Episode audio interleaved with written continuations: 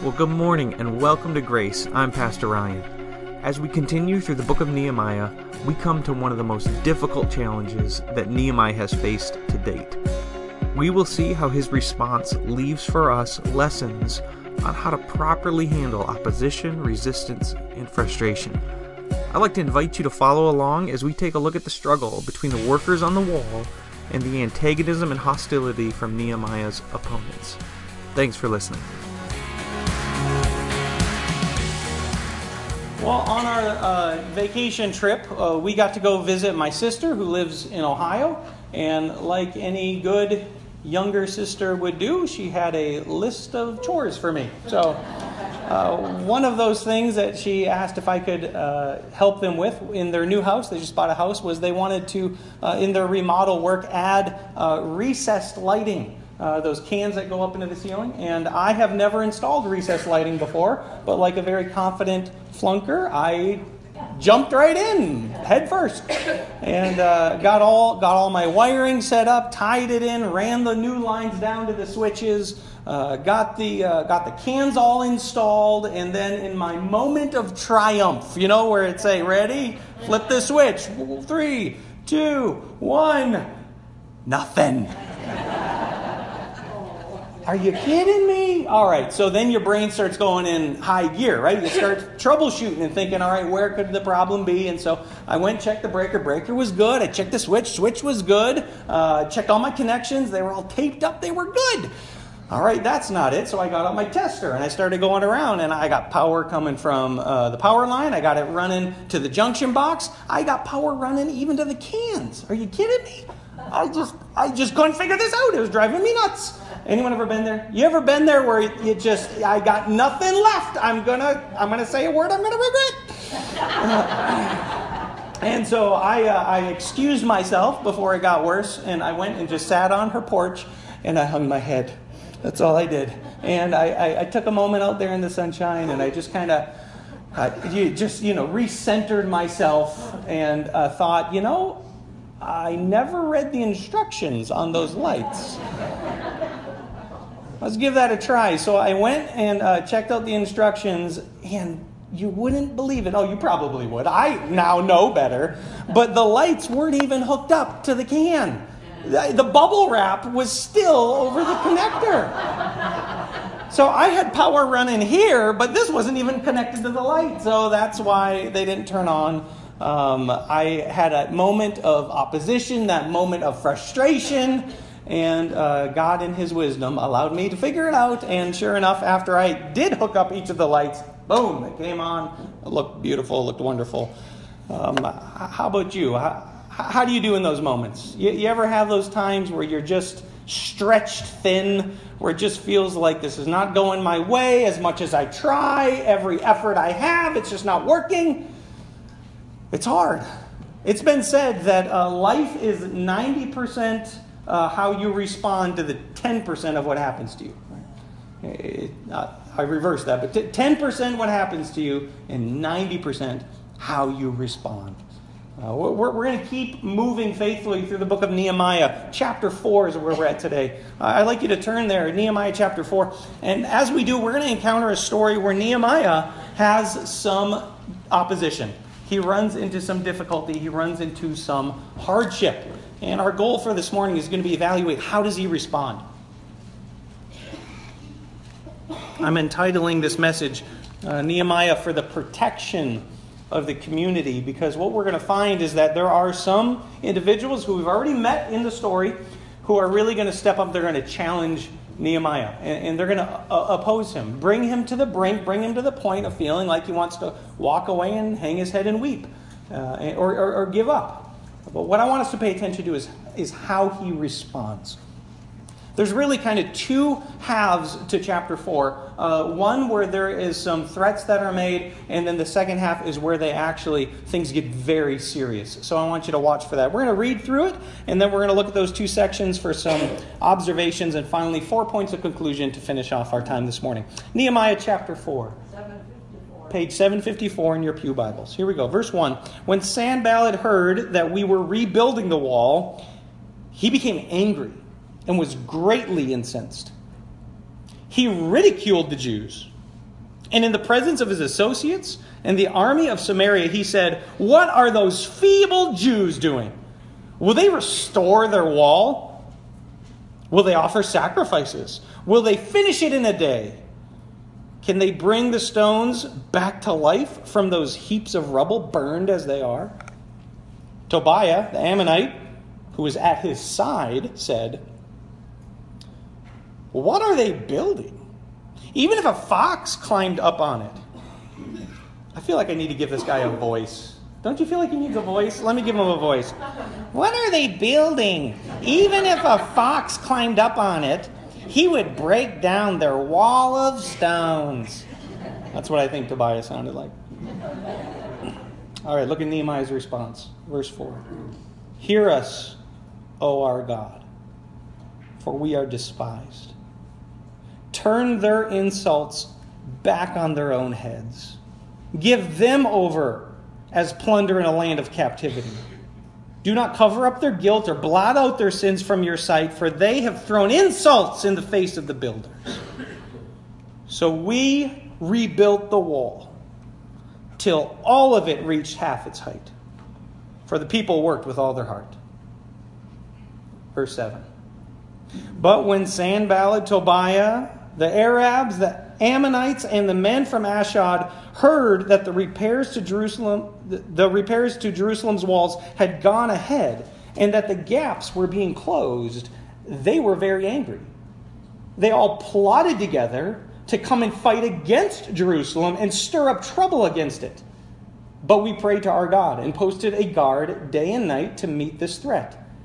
Meanwhile, the people in Judah said, The strength of the laborers is giving out and there's so much rubble. We can't rebuild the wall. Also, our enemies said, before they know it or see us, we will be right there among them, and we will kill them and put an end to the work. Then the Jews who live uh, near them and told us ten times over, wherever you turn, they will attack us. Therefore, I stationed some of the people behind the lowest points of the wall at the exposed places, posting by families with their swords, spears, and bows. I looked over, I looked things over, and stood up and said to the nobles, the officials, and the rest of the people, Don't be afraid of them. Remember the Lord, who is great and awesome, and fight for your brothers, your sons, your daughters, your wives, and your homes. When our enemies heard we were aware of their plot and that God had frustrated it. We all returned to the wall, each to his own work. From that day on, half of my men did the work, while the other half were equipped with spears, shields, bows, and armor. The officers posted themselves behind all of the people of Judah who were building the wall. Those who carried materials did their work with one hand and held a weapon in the other. And each of the builders wore his sword at his side as he worked. But the man who sounded the trumpet stayed with me. Then I said to the nobles, the officials, and the rest of the people, The work is extensive and spread out, and we're widely separated from each other along the wall. Whenever you hear the sound of the trumpet, join us there. Our God will fight for us. So we continued the work with half the men holding spears from the first light of dawn till the stars came out. At that time, I also said to the people, Have every man and his helper stay inside Jerusalem at night, so they can serve us as guards by night and workmen by day. Neither I, nor my brothers, nor my men, nor the guards with me took off our clothes. Each had his weapon, even when he went for water. Things are getting serious in Jerusalem. Uh, it's, it's getting to that point where uh, you would have opportunity to cut and run. Uh, things are getting hard. I just don't know if this is going to work. I can see the writing on the wall. Maybe we should bail. And Nehemiah shows us a, a response to opposition, a response to difficulty that we need to pay close attention to this morning. Uh, in these two sections, uh, the first one I'm calling just words and talk, right? Words and talk. You know, when uh, you start hearing things, when somebody's saying something, right? That's what that's where it starts. So the first thing I want you to see is that uh, Nehemiah faced insults. This showed up in verse two. Uh, did you see it here with uh, Sanballat in the presence of his associates and the army of Samaria? He said, "What are those feeble Jews doing? Will they restore their wall?" Will they offer sacrifices? Will they finish in a day? Uh, the, I think the idea here is not that they're going to uh, rebuild, because uh, they're not working on the temple, they're working on the wall. So when he says, Will they offer sacrifices? He's really taunting them and taunting their God, saying, Will they call upon their God so that he will take care of it? That's their idea. And what we need to recognize is that when the children of God are working for God's purposes, an insult or an opposition against that work is not opposition against us. Who is it an opposition against? It's an opposition against God. And that's really what's going on here. And yet, Nehemiah does not take it personally. He doesn't recognize this as something that's being attacked to him in, in his own place, in his own shoes. He understands that this is an attack, though against the builders, though against the workers, ultimately an attack against God. So he faced insult. Secondly, he faced ridicule. Look with me here in verse 3. And this is Tobiah. What are they building? Even if a fox climbed up on it, he would break down the wall of stones. Uh, do, do, you get the picture here? How big is a fox? It's this tiny little critter, right? And, and, and what, what are they saying? Oh, that work that you're doing, that's no good. That's terrible. That's going to fall right down. You get a tiny little rat up there, it's going to crumble. How do you do when you're insulted? How do you do when you're ridiculed? I, I just know in my own heart this is a place where I need to continue to grow in. I remember being discipled by uh, the pastor of my wife's church, where he told me once that when he receives opposition, he doesn't defend himself. But that's like my first instinct. Is that not your first instinct? When someone says something against either the work of your hands or against you, the first thing you and I want to do is be like, hey, wait, let, wait a minute now. Let me just tell you. And that's not true, and that's not what I said. That's like my first instinct. That's what I want to do is defend myself. Especially when uh, it's being misconstrued or, or being looked on from a point of opposition or resistance. That's not what Nehemiah does. I want you to see the first thing that he does. Number one, I call it patience. Number one, patience. I don't know if you realize this, but if you look in your Bible between verses 3 and 4, it never says that Nehemiah answered them back. He, he, he didn't play tit for tat, he didn't give eye for an eye, tooth for a tooth. He didn't even re- retaliate. He didn't say a word back to Sanballat or Tobiah or all of the other people. And you got to understand, it's not just these two individuals. It's a whole group of people that are gathering together here to oppose God's work. The first thing he does is he kind of collects himself. First thing he does is he kind of recenters himself to recognize that the pledge of his life and his people's life is to work not for them, but to work for God. And so the second thing that he does after he has patience is he prays. He prays to God. So that little gap between 3 and 4, you might write in your Bible, patience. He does not retaliate. And then in verse 4, we see what he does do. Hear us, O our God, for we are despised. And then look what he asks God to do turn their insults back on their heads, give them over as plunder and land. And, and he has this list of things that he recognizes God and his justice will do. It's what we read in uh, Psalm chapter 5. A unique kind of psalm called an imprecatory psalm, just a really fancy word that means that God would come and bring justice against those who are uh, opposing the people of God. In my house, um, if you have children that are siblings, I bet they never fight, right? They never fight.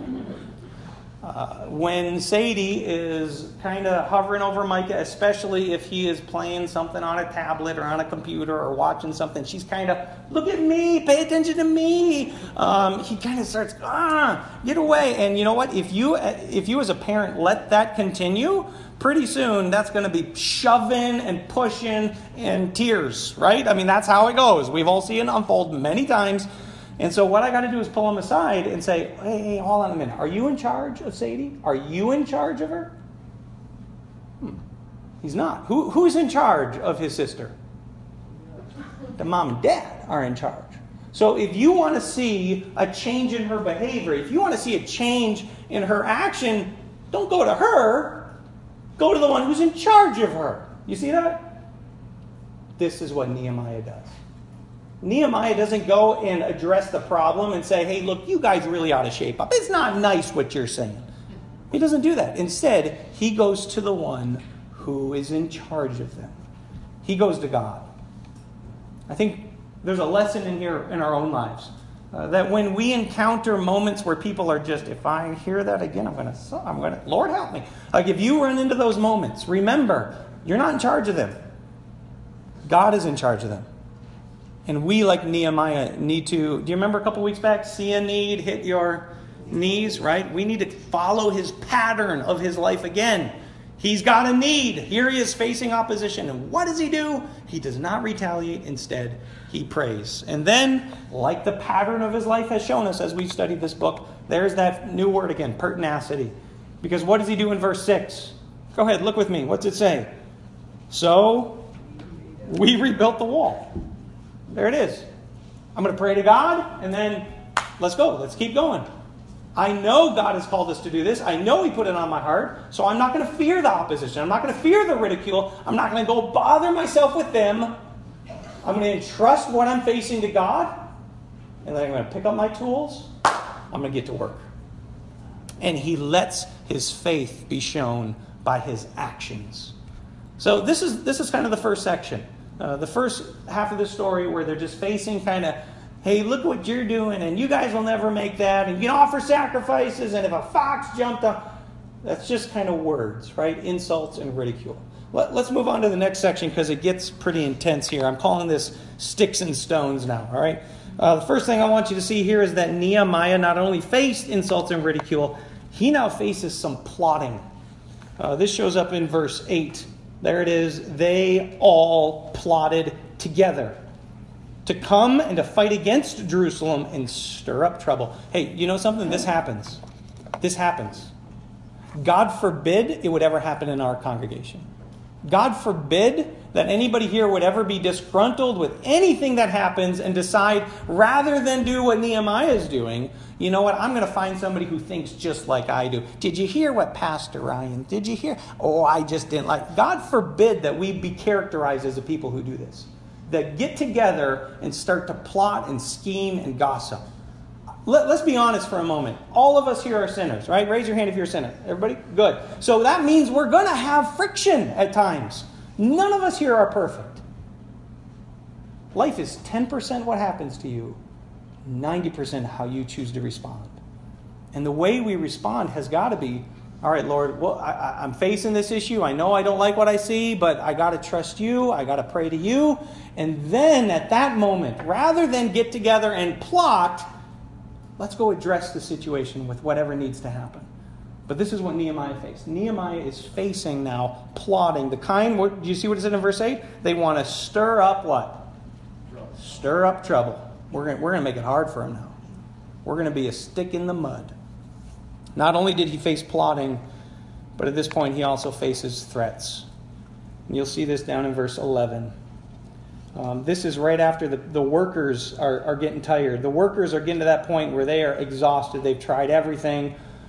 This is not going well. And not only do we have the work to contend with, but we also have these troublemakers to contend with. In verse 11, they say, Also, our enemies said, and here's the threat before they know it or see us, we will be right there among them and will kill them and put an end to their work. Serious stuff, church. Serious stuff. I'm not sure I would have lasted. I, I mean, if you would, you know, let, us say we're going ahead with our new classroom build over here, right? And um, I start hearing, let's kill Pastor Ryan.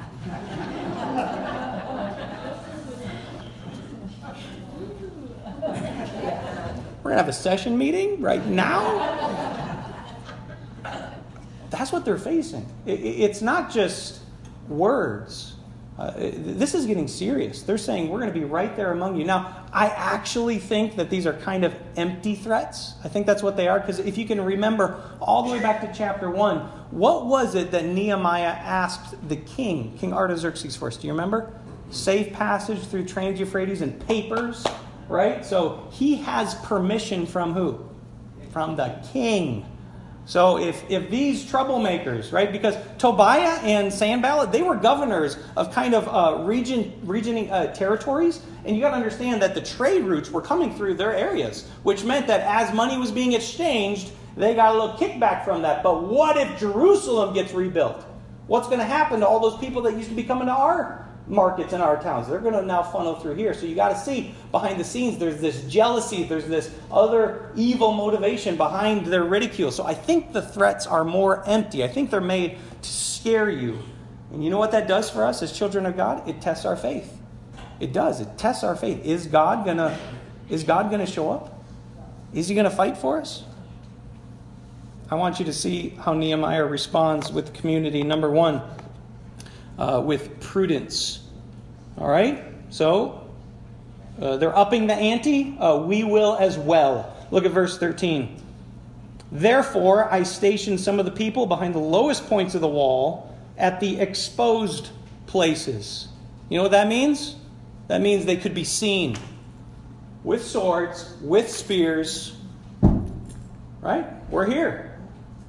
That's, that's prudence. I don't, I don't think anything's going to happen, but you're going to make sure you understand we're ready if it does. Not only that, but look what else he does. Uh, he, he says he posts them there by families. By families. I don't want you to miss that because one of the things that will cause a person to fight tooth and nail is protecting their what? Protecting their family. Yeah. So Nehemiah understands that if I get my families together, I know I've got my people all in on this. That unity and family here is in the mind of his prudence and what he chooses to do. Secondly, I want you to see his perspective. He says to all the people in verse 14, Don't be afraid of them. Empty threats, right? We're going to call their bluff. Don't be afraid of them. Remember the Lord, who is great and awesome. How cool is that verse? All, all you and I need to do when we face hard times is don't be afraid. You remember the Lord who is great and awesome. I want you to look down at verse 15. He says, When our enemies heard that we were aware of their plot and that, do you see how he gives credit to God? And that God had frustrated it?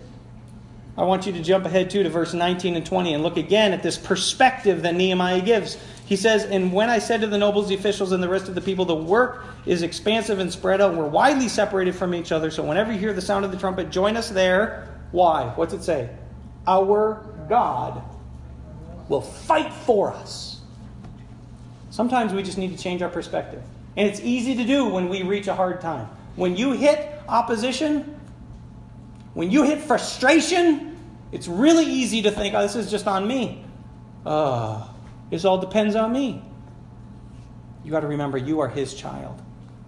And if you are facing ridicule, if you're facing against the work that God has called you to do, God, who is great, who is awesome, he will come and he will fight for you. And so pertinacity means you just pick up your tools and you get back at it. So he had prudence in how he handled the situation. He changed their perspective. And then lastly, uh, he worked for protection of the community to protect his people. I want you to see that Nehemiah never left. He never left. He could have. This is getting rough. Good luck, you guys. Give me, call me. My phone might be off. You might get my voicemail. Call you right back.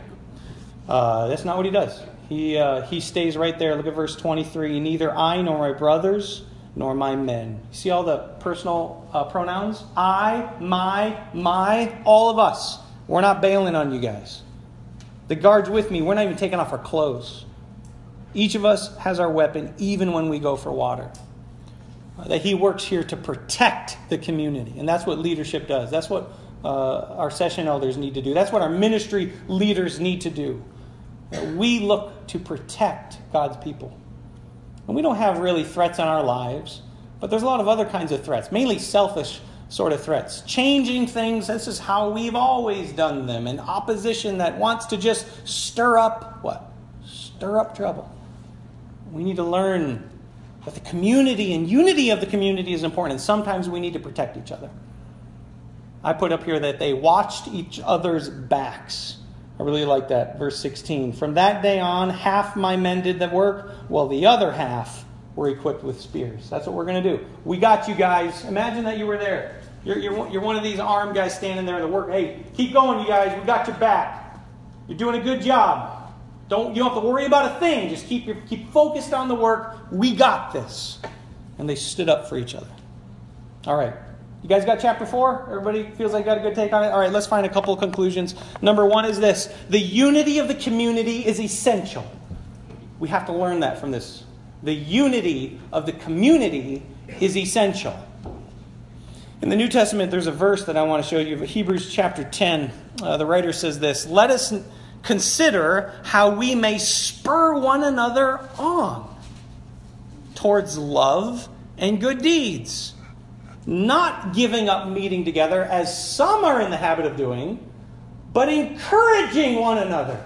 This is, this is what he's telling the church to do to encourage one another, spur one another on to good deeds. Stay unified, stay together. It's going to be hard.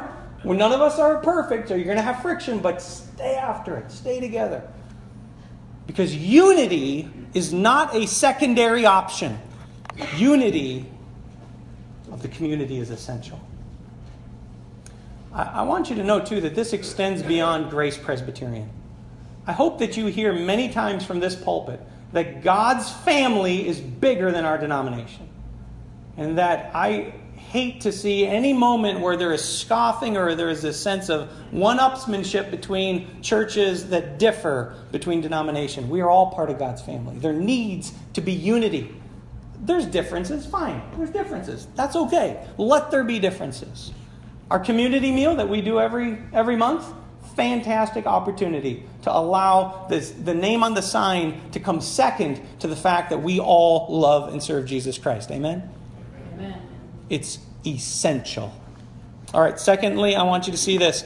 Uh, the battle belongs to God. All right? But preparation is prudent. The battle is God's battle, it's not your battle. Right? You're, you're not the won giving the orders, you're not the one that depends on for the victory. Jesus Christ has purchased the victory, so you're as good as one already. Just understand God is the one who will take care of the injustices. Do you ever feel like it wasn't fair? Anyone ever feel like that? It just wasn't. This wasn't fair at all. Um, every time I have served in ministry, there has been uh, individual or individuals who I have just, as a matter of prudence, have had to say, I just need to keep my distance from them. I, I, believe that we're brothers in Christ, but I know that when we get together, there's something there. And you know what it is? It's indwelling sin, is what it is. Because if we both saw ourselves at the foot of the cross, there'd be unity. But because we're still in this world, there's that friction. So you know what I decided to do? We're just going to keep our distance, and that's prudent. It's a smart decision. But you know what I didn't do? When I heard him talking bad about me, when I heard him bad mouthing me, you know what I didn't do? I didn't open my mouth to talk bad about him either. Who thinks that was easy? I just had to I had to decide if you don't have anything good to say, what? Don't say anything at all. So we're ever talking about somebody and I'm not saying much, you can infer maybe we don't get along. but the point is, look, if you don't have anything good to say, don't open your mouth. Don't pay back evil for evil. In fact, this is what Paul says in Romans chapter 12. It was our, our New Testament reading. If it is possible, as far as it depends on you, live at what? Yeah. So as much as you can control it, like you need to open your mouth against them. You don't need to pick up the phone and gossip to your girlfriend about it. Just just enough, right? Because as much as it depends on you. You can't control them. Let them keep talking. Let them keep saying what they're saying as much as it depends on you. Live at peace with all mankind. Do not take revenge. but God, I really want to. They have it coming. But leave room for God's wrath. For it is written, It is mine to avenge. I will repay, says the Lord. That's not for you, it's not for me.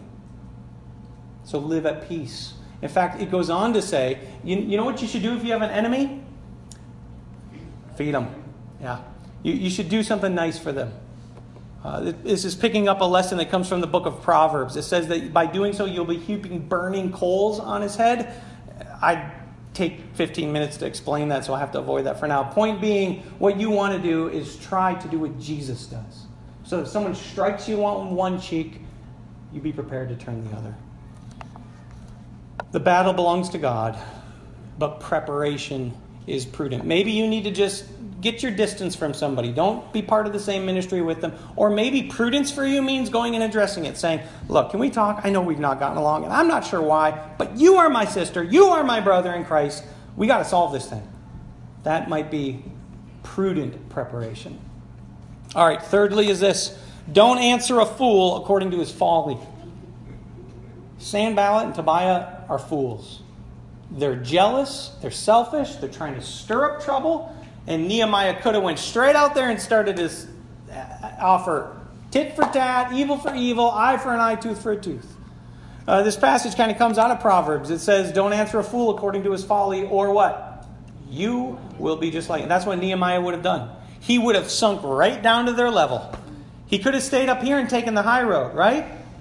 But if you decided to answer them the way they were talking to him, he'd be no better than them. You're just like them then. So don't answer a fool according to their folly, or you're going to be just like them. We'll have to look at Proverbs sometime in the passage that comes right after that. But in terms of what we see in Nehemiah right now, I want you to check the pattern of his life to know that he understood you don't repay evil for evil. Instead, he prayed to God. Lastly, is this last point finish what you start. I learned that from my dad. If you start a job, finish it. I, I tell that to my son like every week. Trying to pass the lesson on, right? Like, listen, start what you finish. Start what you finish. Don't give up. Nehemiah didn't give up. It was hard, and it got really hard, but he didn't give up.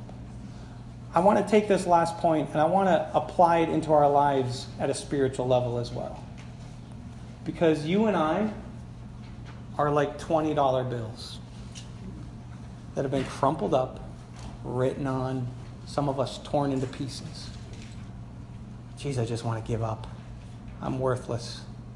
I don't want to, it ain't worth I can't go anymore. This church is too much stress. I want to show you a couple of passages that Paul begins his letters with. Philippians 1 3 and 4. Listen to the Apostle Paul. He says, In all of my prayers for you, I always pray with joy because of your partnership in the gospel from the first day till now, being confident of this that he who began a good work in you will carry it on to completion until the day of Christ Jesus. What is Paul confident here? He's not saying, You Philippians, I'm confident in you. That's not what he says. He says, I'm confident in the one who has called you, and that he who began the work will do what? He's going to finish it. He's going to finish what he started. Another passage out of 1 Corinthians. Again, at the beginning of Paul's letters, he puts it at the front of the letter. He says this He will keep you strong till the end so that you will be blameless on the day of our Lord Jesus Christ. God, who has called you into fellowship with the Son, Jesus Christ our Lord, is what? God is faithful. God is faithful. I want you to know, church, that if you are struggling right now, that is okay. Everybody's struggling. Say, I'm struggling. We're all struggling. Don't give up. You have value no matter how crumpled your life looks, no matter how written on the story of your life looks. You have value before the King of Kings. I want to end with this story. It comes out of the Gospels. Jesus is talking to his disciples. He says, I'm going to go and I'm going to be betrayed and I'm going to be given over to death. And none of you here are going to stay with me. And Peter says, I will. That's Peter, right? Gee, we love Peter. I, even if everybody else leaves you, I won't leave you. And Jesus turns to Peter and he says, Before the rooster crows tonight, You're going to deny me not once, not twice. You're going to deny me that you even know me three times. Can you imagine being Peter? What? Uh-uh. No way. Because he saw confidence in his own life. He thought he could do it in his own strength. Church, we got to give up doing things in our own strength. Because you remember the story? You remember what happened? There he was, confronted three times, and three times, even calling down curses. I swear to God, I don't know him. And right then the rooster crows, and what does he do? He turns and he meets Jesus' eyes and he remembers Jesus' words. And the text says that he went out and he wept. Just like me going out on the porch, hanging my head. Can't get it to work. I can't get it to work right. I just, I don't know what the problem is. I can't get it to work. And Peter is, I have failed. I can't get it to work. If that's where you are at this morning, if you're at a place where you're just done, I just can't get this to work, I want to ask you to take your eyes off yourself and look back again to the author and the perfecter of your faith. He will keep you strong to the end, and you will be blameless, not because of you, because of the blood of his son. Finish what you start. Let's pray.